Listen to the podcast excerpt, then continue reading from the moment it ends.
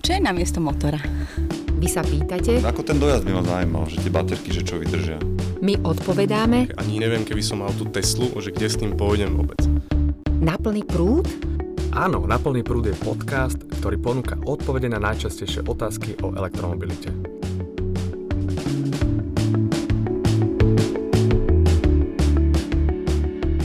Dobrý deň, je tu ďalšia časť podcastu Na plný prúd, ktorý sa venuje elektromobilite, elektrickým autám, batériám, ale aj mýtom o autách na prúd. Vítajte pri počúvaní, ja som Patrik Kryžanský zo Slovenskej asociácie pre elektromobilitu.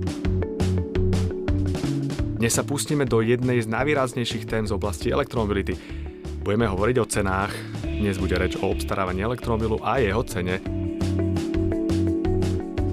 Hovoriť so mnou o obstarávaní a cene za obstaranie elektromobilu, ale aj o cene jeho údržby a oprav bude Viktor Lechner zo spoločnosti Leaseplan Slovakia, ktorá sa venuje leasingu vozidiel. Príjemný dobrý deň. Keďže medzi ich flotilová sú aj elektromobily a plug-in hybridy, ktoré považujeme za elektrické vozidlá, majú s nimi skúsenosti z prvej ruky a najmä s ich aktívnym používaním. Viktor, dovolím si na vás jednu úvodnú otázku, teda takúto otázku dostávame štandardne na rôznych podujatiach. Sú elektromobily drahé?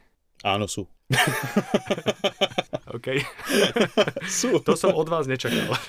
Ja to doplním. Na kúpu vozidla je dnes v porovnaní so štandardným spalovacím motorom je elektromobil drahší. Najdôležitejšie je uvedomiť si to, že pri elektromobile by sme sa nemali e, pozerať len na to, koľko je jeho prvotná investícia, ale aj na to, koľko sú jeho dodatočné náklady. Teda, buďme konkrétni. Skúsme sa pozrieť na náklady obstarávania takého bežnejšieho elektromobilu a povedzme elektromobilu v prémiovej triede. Čo to prakticky znamená? Mm, Prakticky to znamená a, veľmi podobné porovnávanie ako pri spalovacom motore. To znamená, z bežnej kategórie vozidiel sú tie vozidla dostupnejšie a z tých luxusnejších prémiových e, vozidiel sú tie e, vozidla dostupnejšie len pre určitú triedu klientov. Je to veľmi obdobné ako pri spalovacom motore.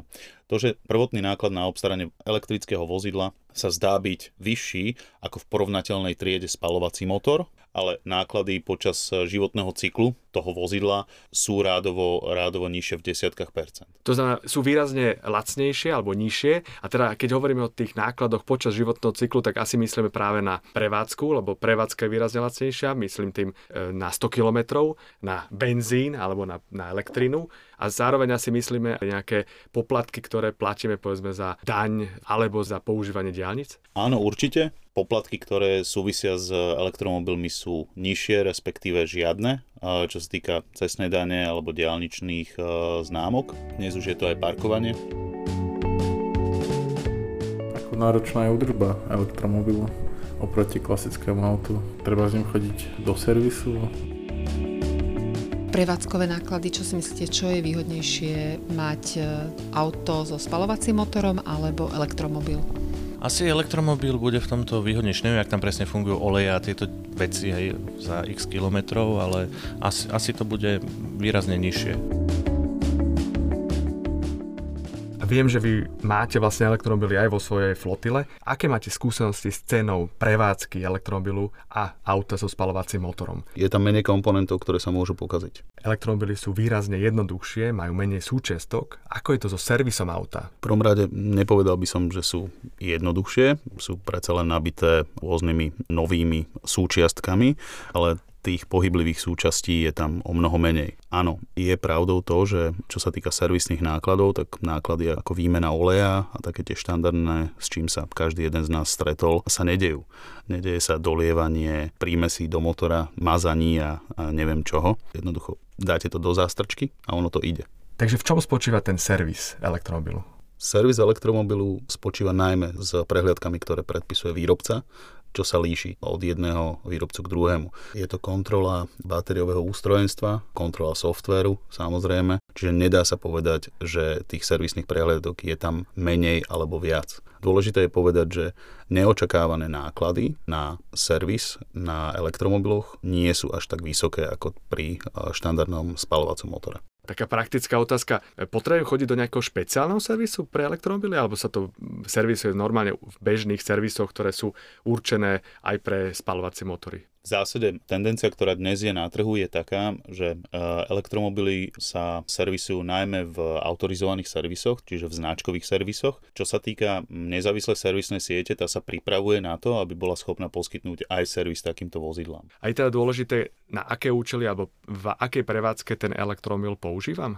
Určite áno. Pred e, obstaraním elektromobilu je nutné si zvážiť aj to, akým spôsobom bude elektromobil využívaný, kde najčastejšie a či to je jediné vozidlo alebo sekundárne nejaké vozidlo, ktoré daný užívateľ používa. To znamená to, že pokiaľ s vozidlom budem prevažne jazdiť e, v mestskej premávke a vozidlo budem používať najmä v meste na presuny z bodu A do B, teda z domu do práce, tak naozaj tie náklady sa e, na užívanie elektromobilu môžu výrazne znižiť, až v desiatkách percent. Sme zase na konci ďalšej epizódy podcastu Na plný prúd. Dnes sme sa bavili o cene elektromobilov, ale aj celkovo o nákladoch počas celej životnosti auta a dnes sa určite vrátime aj v budúcnosti. Dajte nám vedieť, čo by vás zaujímalo. Môj mail je krizansky.seva.sk alebo nechajte odkaz na našej facebookovej stránke pod statusou s dnešnou reláciou. Nezabudnite pripomenúť svojim priateľom, kolegom alebo komukoľvek v rodine, aby sa nahlásil na odber nášho podcastu. Pretože čím viac sa o elektromobiloch vie, tým viac sa medzi nás dostanú a tým menej bude znečistené ovzdušie a takto pomaly roztočíme zmenu k lepšiemu. Vypočuť si nás môžete na najpočúvanejších platformách Apple Podcast, Spotify, Stitcher alebo SoundCloud. Táto epizóda vznikla ako iniciatíva Slovenskej asociácie pre elektromobilitu aj s podporou spoločnosti Lisplan Slovensko a Greenway.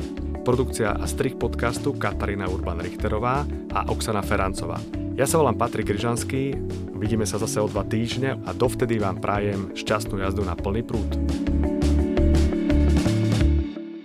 chceli, nechceli sme ešte niečo nahrať iné so mnou? Nie. Už nie. Dobre, tým pádom môžem sa vzdialiť. Môžeme sa všetci vzdialiť.